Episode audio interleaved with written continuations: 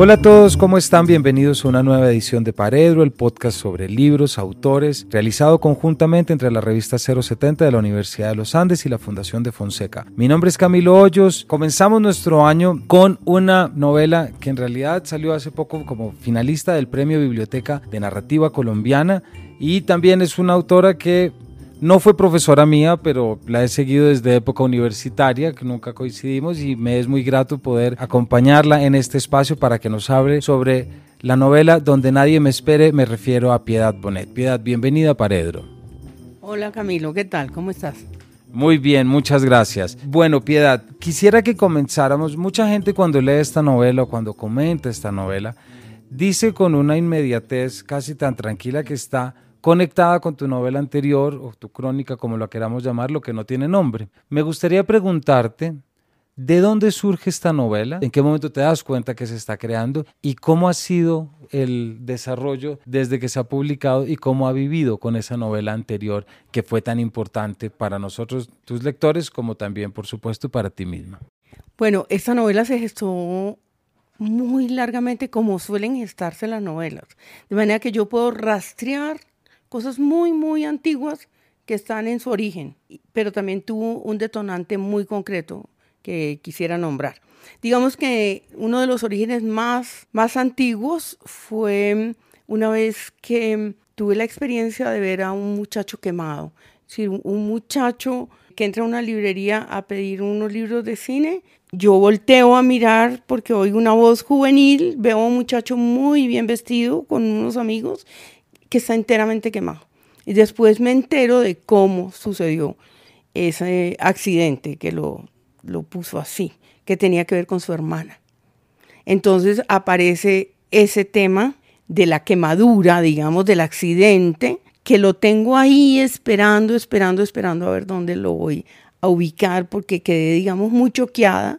Esa vez escribí un poema que se llama El Reino de este Mundo, que es uno de mis poemas más antiguos, pero también de los que yo más quiero. Luego hubo varios encuentros con indigentes a lo largo de mi vida que fueron muy interesantes, porque yo en principio no le tengo miedo a los indigentes. Los colombianos, los bogotanos sobre todo, desarrollamos un ojo tremendo para ver quién de verdad significa un peligro. Y como la figura del indigente siempre me ha interesado, pues yo no, no los eludo, a veces los miro a los ojos, a veces se pueden dar conversaciones, entonces he tenido dos o tres conversaciones muy lindas, eh, muy estremecedoras, digámoslo así. También tengo unos poemas sobre indigentes, pero siempre me he preguntado por en qué momento se da ese tránsito de una persona que todavía está inserta en un orden, en el orden social, y de pronto queda completamente en la marginalidad. No me interesa, por supuesto, la respuesta más obvia de que la drogadicción lo llevó allá, porque pues eso es un lugar común y eso puede ser también una verdad, pero una verdad que a mí no me interesa. Entonces me interesan otros, me interesa el mendigo que está todavía digno, vestido, arrodillado en una calle como se ve en Europa, pero que uno ya empieza a ver las trazas de lo que viene, de una vida que se va a hundir. O sea, me ha interesado siempre mucho el tema de la caída, del hundimiento. Y el detonante de esta novela eh, tuvo que ver efectivamente con la historia de mi hijo, cuando veníamos de ese episodio muy dramático de Brasil y Lima, cuando nos bajamos en Lima, Daniel, que estaba bajo los efectos de un episodio psicótico, pero que siempre él conservó una gran lucidez, dice, papá, mamá, váyanse, yo me hago un indigente. Que era una manera de decirnos, no puedo asumir en estas condiciones mías lo que la sociedad me exige, que en ese momento era una especialización en arquitectura, terminar la carrera de arte. La indigencia era una salida posible. Entonces yo me acuerdo que en ese momento yo quise empezar esta novela que era la pregunta sobre cómo alguien puede empezar un proceso de deterioro y una caída. De manera que ese sí es el cordón, digamos, umbilical, pero el personaje que yo creé no es mi hijo, no tiene nada que ver con mi hijo, tampoco tiene que ver con la enfermedad mental. Algunas personas han dicho que hay ahí una enfermedad mental, no, lo que hay es unos fantasmas, ¿sí? En la conciencia del personaje. Y bueno, muchas otras experiencias que podría narrar, pero que no alcanzamos, que fueron, digamos, enriqueciendo este tema, este tema que decidí abordar después de que Daniel murió y después de haber escrito esa novela que de alguna manera partió mi vida en dos, o sea, el, el hecho que partió mi vida en dos fue la muerte de Daniel, pero parte de, esa, de ese sacudimiento en mi vida tuvo que ver con lo que pasó con lo que no tiene nombre, que me enfrentó al dolor de un montón de personas y de ese dolor he aprendido muchísimo en estos años. Entonces me hizo también pensar en ese otro dolor, el dolor del desprendimiento, que de alguna manera a veces es una especie como de suicidio sin consumar. Si una persona en la calle autodestruyéndose es una forma de ir muriendo no decididamente, sino poco a poco. Piedad, mientras te escucho hablando sobre el, el tema del dolor, más adelante te voy a preguntar lo que implicó para ti ese reconocimiento de muchos lectores y lo que tú te convertiste para miles de lectores que seguramente, como hablábamos ahora, no conocían antes tu poesía o tus otras obras. Pero quisiera arrancar para que los lectores entiendan, quienes no han leído la novela aún. Hay una idea que, sobre la que te quiero preguntar y es un poco la caída, como tú nos dices, pero hay un elemento que yo vi muy claro que es el de la errancia, el del viaje, el del movimiento, ¿no? Y aquí estoy viendo una postal de Rambo que tienes acá, Piedad nos recibió en su casa, y esa postalita de Rambo, me era muy difícil no pensar en Rambo mientras leía a Gabriel porque es la idea de la necesidad del movimiento para poder llegar a ciertas ideas o poder mover el pensamiento a través del movimiento físico. Hay una escena en la que Gabriel dice, yo lo que quería era huir de mi pensamiento. Lo que quiero preguntarte es, ¿de qué manera condicionó este personaje tuyo haberlo retratado como un profesor, profesor de filosofía y alguien que a través de la filosofía está buscando las soluciones a estas preguntas? Bueno, a mí siempre me ha interesado el personaje con una conexión con la intelectualidad. Sí, como que inconscientemente siempre termino allá. En personas que tienen relación con el arte, la filosofía, la literatura. Tal vez porque es el mundo que mejor conozco y porque fui durante muchísimos años profesora en la universidad. Entonces, yo quería un personaje que se pregunte por el mundo inevitablemente en todos los momentos de su vida. Si una persona con esa formación, imposible que la eluda, aunque quiera volver a lo primario, a, la naturaleza, que es donde finalmente va a parar. Pero aún dentro de ese mundo donde la letra no existe, donde se puede digamos, estar completamente al margen del pensamiento constituido, por decirlo así, él conserva una capacidad de introspección enorme y una capacidad de reflexión sobre lo que ve muy grande, que eran alimento para mi novela. Es el tipo de personaje que realmente me interesaba. Porque estoy pensando, por ejemplo, en el tipo de Peter Hanke, en el protagonista el miedo del portero al penalti, que es una persona que va en una huida, porque es un tema que le interesa también mucho a Peter Hanke, pero sin razonar, como moviéndose a través de sus propios instintos, como una especie de merceau, como de sus impulsos. No, a mí me interesa el personaje completamente contrario, tratando por supuesto de que no sea un personaje cargante para el lector.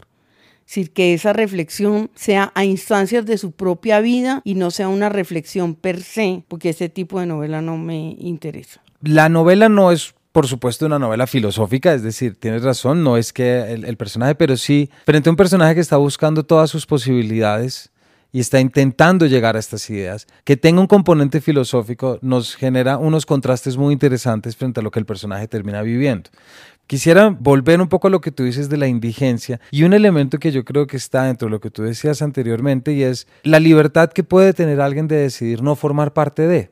Porque nosotros siempre creemos que la indigencia es porque alguien terminó y ellos mismos muchas veces creen que es un castigo. Pero hay muchas veces que la indigencia es la respuesta a no querer formar parte de un sistema. Pienso en Vernon Subutex de Virginie Despont, por ejemplo, que es el personaje que termina en la calle y es en la calle que encuentra una realidad distinta. Entonces, creo que también, y si nos pudieras hablar de esto, esa reflexión que tú traes, Piedad, a través de Gabriel, que querer no formar parte de. Que es un tema que me interesa también siempre mucho, porque estar sometido a lo que la sociedad nos exige es muy coartante y es muy estresante. El tema del estrés es un tema que me interesa mucho porque lo vi en la universidad con la gente joven, teniendo que cumplir como unas etapas que se le exigen para ser exitosos en una sociedad. Entonces hacer un pregrado, hacer un posgrado, hacer un doctorado, buscar un puesto que esté bien, renunciar muchas veces a otros pequeños placeres. Yo he visto muchos profesionales que ya no leen porque los absorbió completamente su profesión, son abogados, son arquitectos, no leen, ¿sí? Entonces, ese, ese estrechamiento del mundo siempre me ha parecido de una opresión impresionante. El contrario es cuando tu libertad es tan extrema que es aterradora. Entonces, cuando un indigente se despierta por la mañana en una acera y puede coger para la derecha, para la izquierda, puede ir a buscar comida o puede buscar una ducha o puede simplemente deambular por ahí esperando que el azar le depare cualquier cosa.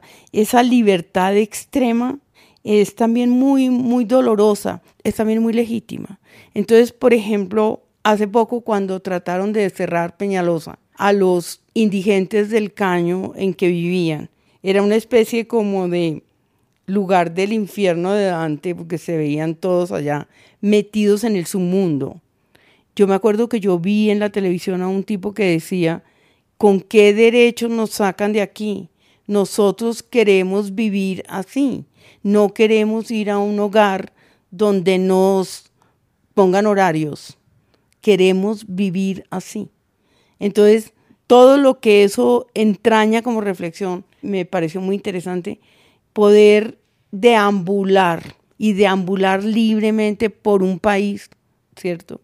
Buscando un no sé qué, que en realidad es buscándose a sí mismo finalmente el personaje.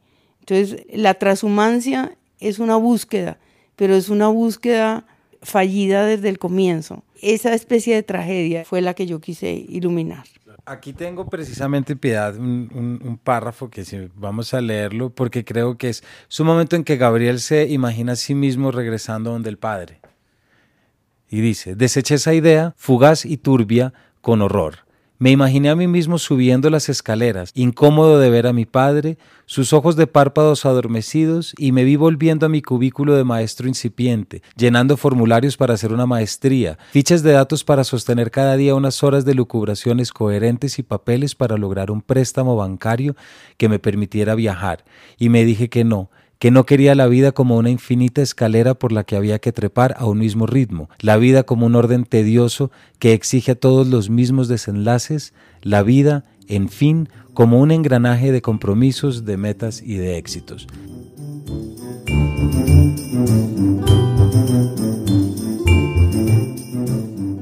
Yo, durante esta vez, Piedad, se me vino un personaje no sé si has visto una película que es Into the Wild, dirigida por Sean Penn, que es la historia de un joven que decide, en vez de irse a la universidad, decide irse de viaje y perseguir el sueño de irse a vivir a Alaska. Cosa que efectivamente hace, pero es prácticamente el no querer formar parte de, como decíamos.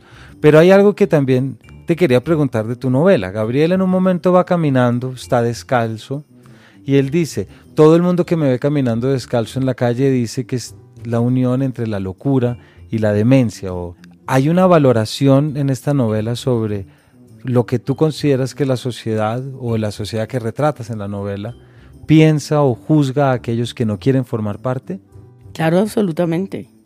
Sí, es uno de los temas así como neurálgicos que se desprende, que no está, digamos, tratado directamente, pero en esa frase que tú estás subrayando, me iba a dar cuenta a partir de ese momento de lo que suscitan unos pies descalzos en la mirada de los demás, que es la marginalidad extrema y seguramente la locura, que es una de las formas de la marginalidad. Como también he tenido ese contacto con el tema de, la locura, y el, el tema de la locura ha tenido unos tratamientos literarios extraordinarios, ¿no? porque está Hamlet por sobre todas las cosas y Don Quijote también. Entonces, esa, esa doble faz de la locura, de el loco es el que revela grandes verdades, ¿sí? Y es también pues aquel que es objeto de burlas, de desprecio, ¿no? De marginalidad. Entonces, sí, esa incapacidad de la sociedad de naturalizar lo distinto, naturalizar lo distinto. Entonces de ahí el prejuicio.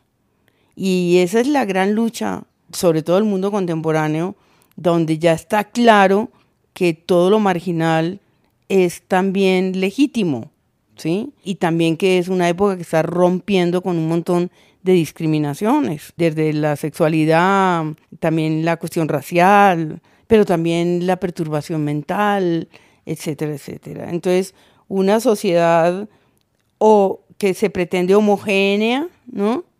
Y donde todo aquello que atente contra lo supuestamente normal provoca un malestar gigantesco y a veces incluso violencia.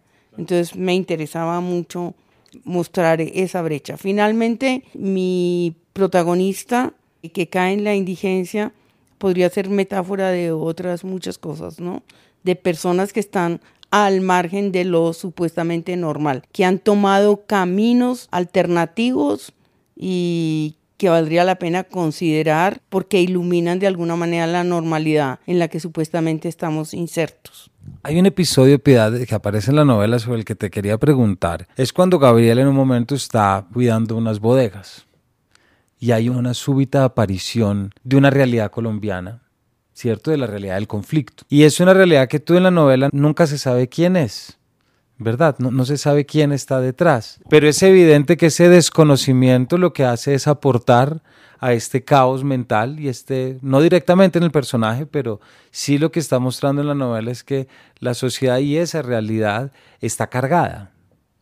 Y esa carga es lo que muchas veces nos hace salir a buscar o por lo menos preguntarnos. Te quería preguntar si nos puedes hablar de cómo entiendes tú dentro de tu propia novela esa presencia tan marcada, porque supone en Gabriel algo, ve cosas y la visión es un tema también dentro de la propia novela muy importante, pero hay algo que el, y el capítulo arranca diciendo eso que vi tan horrible. Si nos puedes contar cómo entra esa realidad del conflicto dentro de un personaje como Gabriel.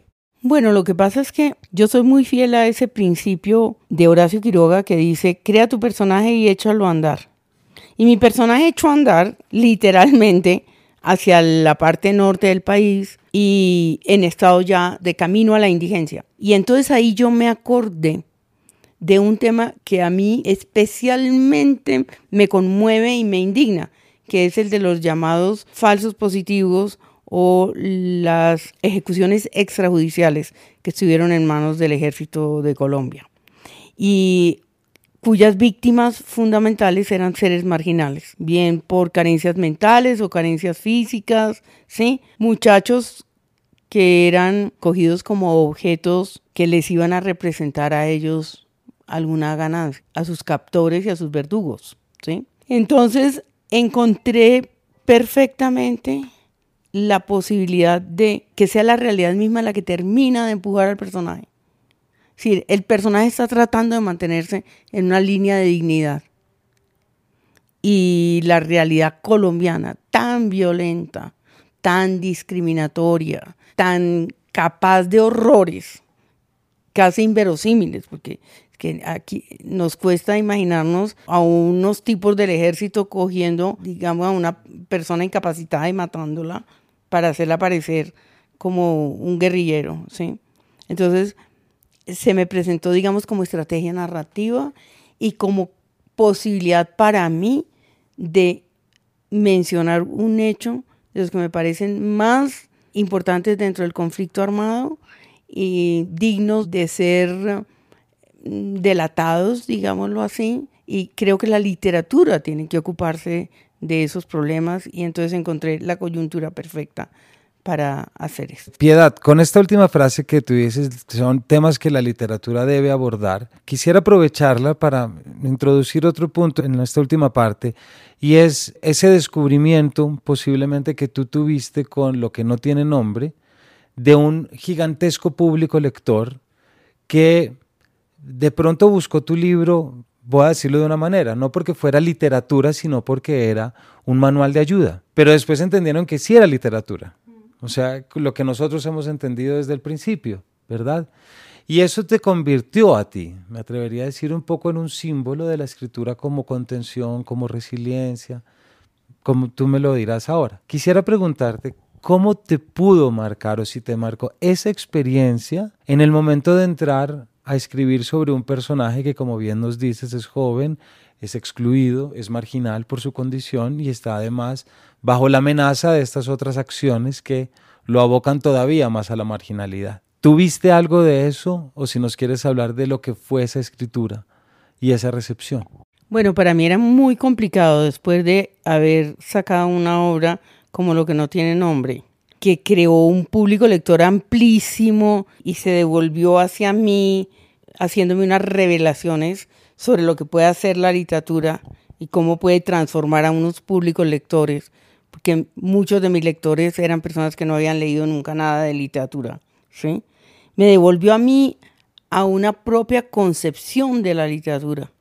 Y es que la literatura no es solamente ese ejercicio sofisticadísimo que trata de estar a la altura de lo que se está haciendo en nuestros tiempos, sino fundamentalmente una manera de comunicar y también algo que va directamente a las emociones de los lectores, no solamente a su inteligencia y a su capacidad de reflexión. Entonces, dar el paso siguiente era muy complicado. Lo que tenía clarísimo yo es que no quería darles más de lo mismo, que es lo que haría, digamos, un escritor cómodo, que se instala, ¿sí? Sino lo que genuinamente viniera de mí como una necesidad de escritura. ¿sí? Y ese tema me venía asediando y no había escrito esa novela porque Daniel estaba vivo y porque me daba miedo que se reconociera y reconociera en eso una posibilidad. Entonces cuando ya esa idea tuvo suficiente fuerza, yo me lancé a esa escritura. Tampoco aquí hago concesiones a un público imaginario, ¿no? Porque a mí me interesa sobre todo el nivel de la palabra el nivel de la trama, el, nivel de la estructura. Es decir, siempre de todas maneras estoy escribiendo como una persona consciente de su tradición literaria, consciente de su presente literario, tratando, digamos, de dar lo mejor desde ese punto de vista y no pensando en complacer a un lector de determinada naturaleza. Entonces, esta novela volvió a ser una, como mis novelas anteriores, una novela que va a un tipo de público más bien circunscrito, pero como la gente ya me ha leído en lo que no tiene nombre, todo ese público ya es público potencial. Entonces me he encontrado con que me han leído y ellos mismos han hecho su propio paso a una literatura que no es de sanación, pero que también se me reveló esta vez, permite unas identificaciones que nunca me imaginé porque hay gente que viene y me dice, mi hermano es una persona así, ¿sí? O tengo miedo que yo mismo, me han dicho, vaya en ese camino, ¿sí? O sea, ese elemento de identificación que hay siempre en la literatura que uno ama, que yo creo que no podemos desechar, ¿no? Y de todas maneras, lo que yo busco siempre cuando soy lectora es una literatura con la que me identifique medianamente, por eso hay géneros que a mí no me interesan mayormente, ¿sí? Y que yo sé que a otra gente le fascinan. Pero a mí, por ejemplo, pues la ciencia ficción, por más metafórica que sea, por más eh, incisiva que sea en relación con el presente, no es una cosa que me interese especialmente. He leído en muchísimas ocasiones, pero no. Entonces, saber que mis lectores ¿sí? pueden encontrar en Gabriel un personaje que les hable ya es un logro. Me refiero a esos lectores que se iniciaron en la literatura con lo que no tiene nombre. Piedad, ya prácticamente para cerrar, que se nos agotó el tiempo, ¿cómo piensas tú esto que nos estás diciendo de la literatura y lo que aborda y la comunicación, después de tu experiencia de haber sido profesora? Es decir, hay un guiño ahí porque muchos de nuestros oyentes son alumnos y son estudiantes. Y yo creo que esto que acabas de decir es algo muy poderoso que un estudiante de literatura no puede olvidar que uno lee también para comunicar y para entenderse a uno mismo. Y que la literatura sin eso pues se vuelve una tabla de Excel. Por muchas razones lo que yo hago está unido a la tarea que hice durante muchísimos años. Primero por la empatía, porque trabajar con estudiantes durante 30 años me hizo desarrollar una empatía por la gente joven. Y Gabriel es un muchacho de 32 años, pues que yo pensé que yo era capaz de comprender. Es más, que está basado en algunos de mis estudiantes. Algunos de, mis estudiantes me dieron rasgos fundamentales de este personaje. Y ya dándole un giro a eso, yo siempre lo que hice con mis estudiantes fue que se metieran en el texto como tal, que fueran a la médula de lo que estaban leyendo, siempre mirando cómo estaba haciendo el escritor lo que hacía, pero sin perder de vista para qué lo estaba haciendo, ¿sí? Entonces yo no fui una profesora de esas engolosinadas con lo teórico, porque lo teórico me interesa, por supuesto que sí, porque genera muchas cosas en el pensamiento, digamos que es sumamente estimulante lo teórico, pero no para ponerlo como una plantilla sobre la lectura, ¿sí? Entonces yo hago una literatura que está, digamos, al margen de, digamos, tendencias, ¿sí? Ni está pensada para ser estudiada en las universidades, en absoluto me interesa eso, ¿sí? Yo quiero una literatura súper viva, una literatura, me parece que la universidad está un poquito muerta, también es cierto. ¿Sí? Entonces quiero no una literatura de la calle, porque yo no soy una escritora de la calle, pero sí una escritura muy viva que nazca de unas necesidades expresivas absolutamente, digamos, honestas, auténticas. Desde ahí es de donde pienso que se genera la buena literatura, no desde la impostura que tiene que ver con lo que unos supuestos lectores están esperando de la literatura de, de nuestros tiempos. Bueno, pues yo creo que con estas palabras, Piedad, con las que cerramos, queda bastante claro lo que los lectores encontrarán en esta novela cuando vayan a buscarle. Muchas gracias por tu tiempo. Desde aquí estamos muy pendientes del premio, por supuesto, y sobre todo gracias por mostrarnos en estas novelas cómo la diferencia también es una posibilidad y uno puede atreverse a no gustar. Y eso yo creo que la literatura en gran medida es el espaldarazo que nos tranquiliza al saber que esa siempre puede ser una opción. Muchas gracias, Piedad.